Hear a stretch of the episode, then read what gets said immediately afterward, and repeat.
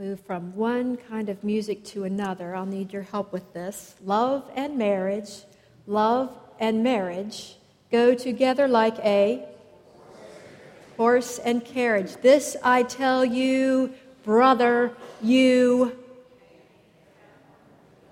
Some of you know this. Can't have one without the other. You can't have one without the other. Some things should not be separated.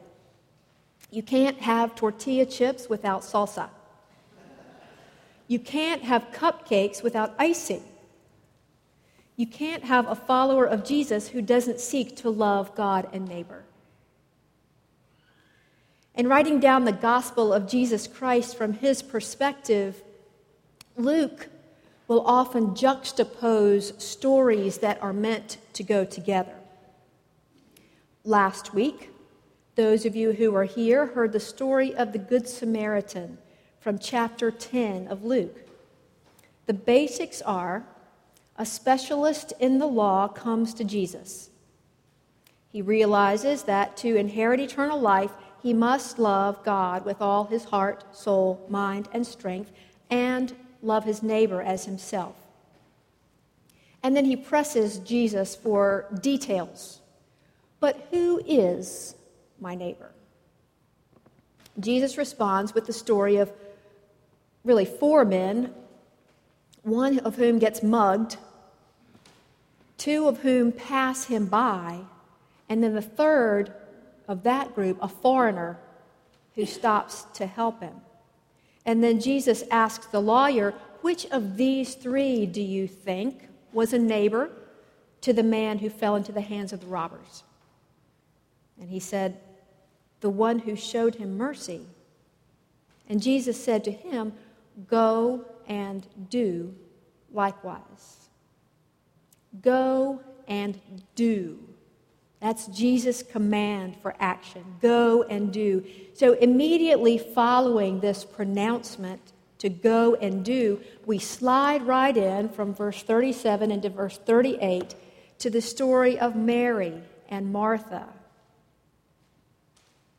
A husband once explained how he was the head of his household and he took care of the major decisions. He said, I make all the decisions in our family, and my wife, all the big decisions in my family, and my wife makes all the little decisions. She decides where we go on vacation, whether to buy a new car, what house we are going to buy, etc. I make the big decisions, like whether to admit the Eastern European nations into NATO. Well, we make jokes about this, don't we? About who makes the decisions in the homes. We know who wears the pants in that house, right? As the years progress, it's more and more common, perhaps, but notice in today's scripture that Martha welcomed Jesus into her home. Now we know from the Gospel of John that it's not just two sisters, it's a brother named Lazarus. And typically, the men were the heads of the household. So, how odd is it that this is Martha's home and she welcomes Jesus into her home? She's the one in charge. Siblings, though raised in the same family and with similar parental values, have differences of interest, opinion, and understanding. Four year old Jack was screaming at the top of his lungs when his mother came running into the bedroom. When she did, she found that Jack, Jack's two year old sister, was pulling on his hair. So he was screaming. And the mother separated them, of course, first of all, and then she tried to calm Jack and help him understand the situation. She said, Honey, your little sister doesn't know that it hurts. So he was a little bit calmer, and she left the room and then she hears Jack's little sister scream. And Jack ran out of the bedroom with a big smile and told his mom, She knows now.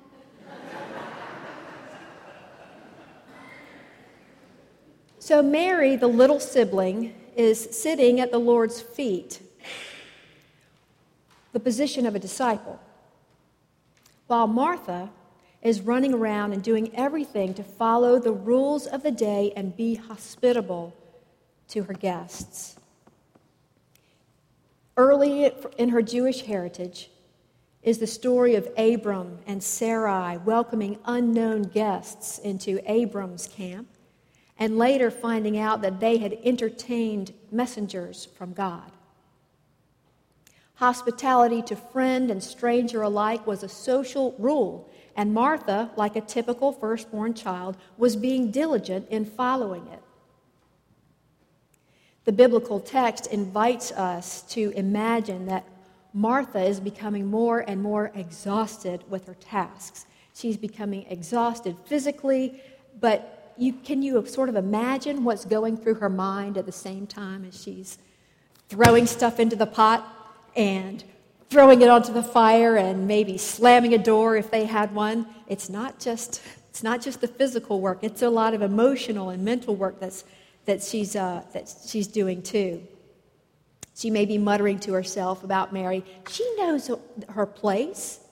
A woman's place is in the home. A woman's place is to provide hospitality for guests, and she's not doing what she's supposed to do. It's a man's place to sit a, as a disciple at Jesus' feet. I get so sick of her not doing what she's supposed to do. Now, maybe Martha hasn't already heard the story of the Good Samaritan, but that love thy neighbor stuff she understands well. She's been on the missions committee at her synagogue.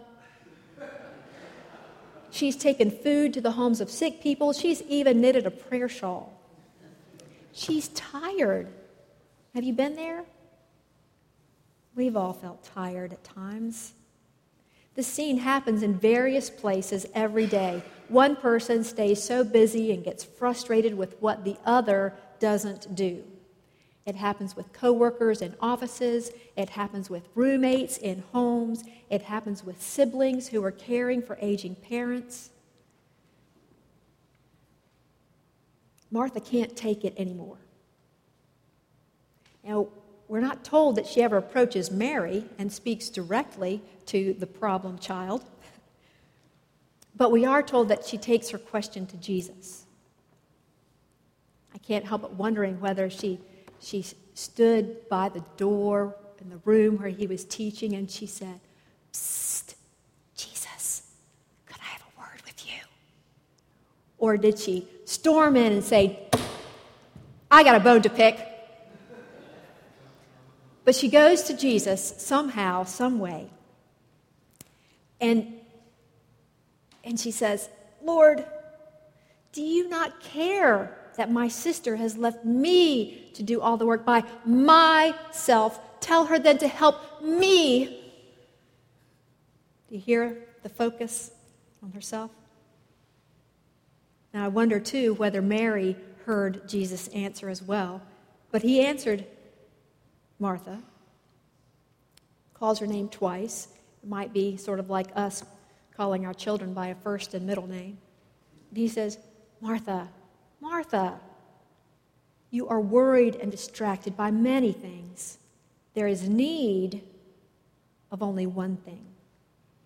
Mary has chosen the better part, which will not be taken away from her.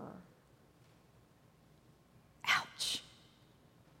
Do you feel that pain that Martha might have felt when Jesus said that to her? For those of us who are wearied and distracted by many things, that's not the response we wanted to hear. We sort of prefer the Good Samaritan story's advice to go and do, and then go somewhere else and do something else, and then go somewhere else and do something else. It's not in the U.S. Constitution, but we act as if busyness is a constitutional amendment, that it's something that we have to do. Lauren Winner is a convert from Judaism to Christianity. And she, in her, in her book, Mudhouse Sabbath, she says that one of the things that she misses about her days as a practicing Jew is Sabbath. Even though keeping the Sabbath was difficult, it's difficult to prepare during the week for a day that you won't be cooking or using electronic items. And Sabbath, she said, could be downright boring because of all of the rules about what one can't do from sundown Friday through sundown Saturday. But this movement from going and doing in the kitchen and the laundry room and the office to sitting and listening to the Lord is one that we, as followers of Jesus, desperately need to make.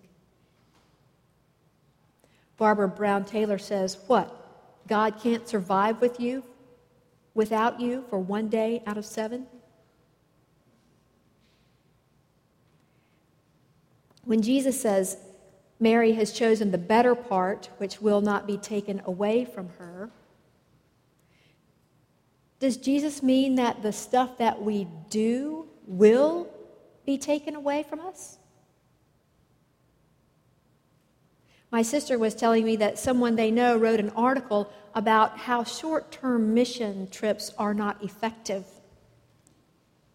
And my sister countered that it was a short term mission trip to Hungary by her and her husband that completely changed the course of their lives and led them to being missionaries there. So, of course, I have to agree with my sister, but not always. Um, Jesus is not saying that our gifts of time and effort on behalf of other people are worthless. He's not saying that. He's calling us to balance, and so is Luke. Remember, through the story of the Good Samaritan, he's just told us how to love our neighbors. Go and do. Our mission trip commissioning is about people who are going and doing we have a church member, Bonnie Dillon, who's getting ready to leave the States and go and do teaching at a Christian college in Lithuania. Go and do. Jesus tells us to do that. Jesus tells us to do something else.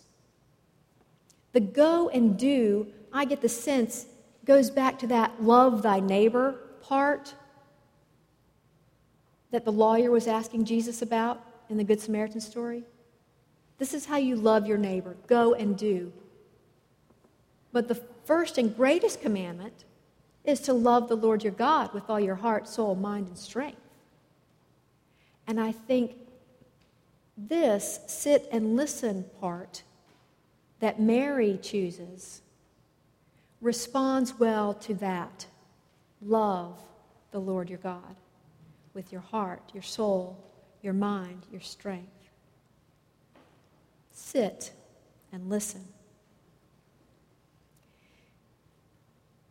If we were to decide to follow Jesus' directions, to break our social rules and create a kind of Sabbath for ourselves, what would that look like? Here's some suggestions of what it might look like. It looks like blocking out time on our calendars, which then becomes sacred, holy, devoted to God. It looks like learning to play with each other if we happen to have forgotten. It looks like averting our eyes from the pile of laundry and the vacuum cleaner for that set time. It looks like dusting off our Bibles and reading through a gospel.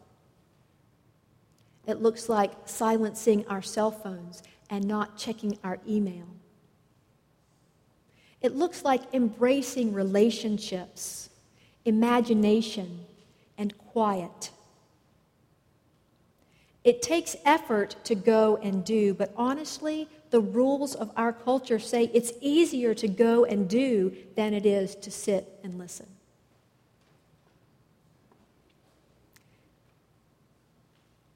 A man pulled into a service station in the deep south. He walked to a soda machine and he stared at the sign which said $5. $5 for a soda. He said, That's incredible.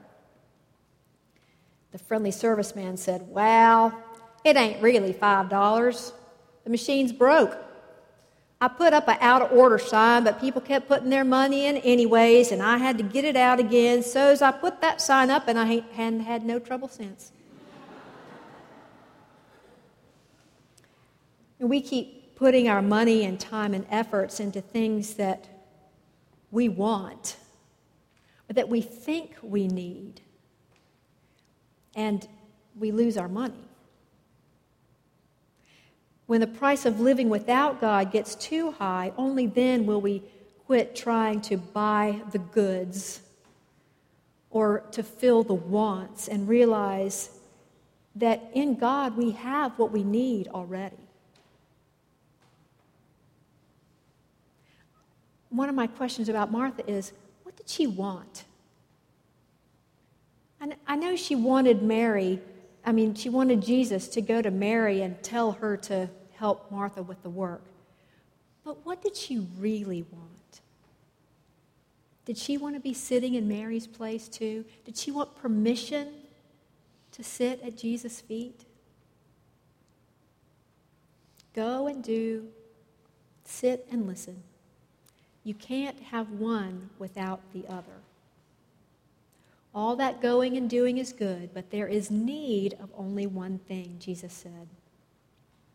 Between Martha esque going and doing on one side and Mary esque sitting and listening on the other, Jesus directs us to break the rules. Mary has chosen the one that will have more lasting consequences.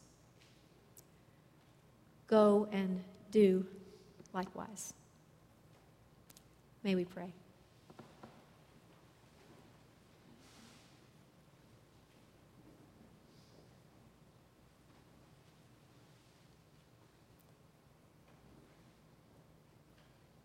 Hear again our prayers of confession, O God.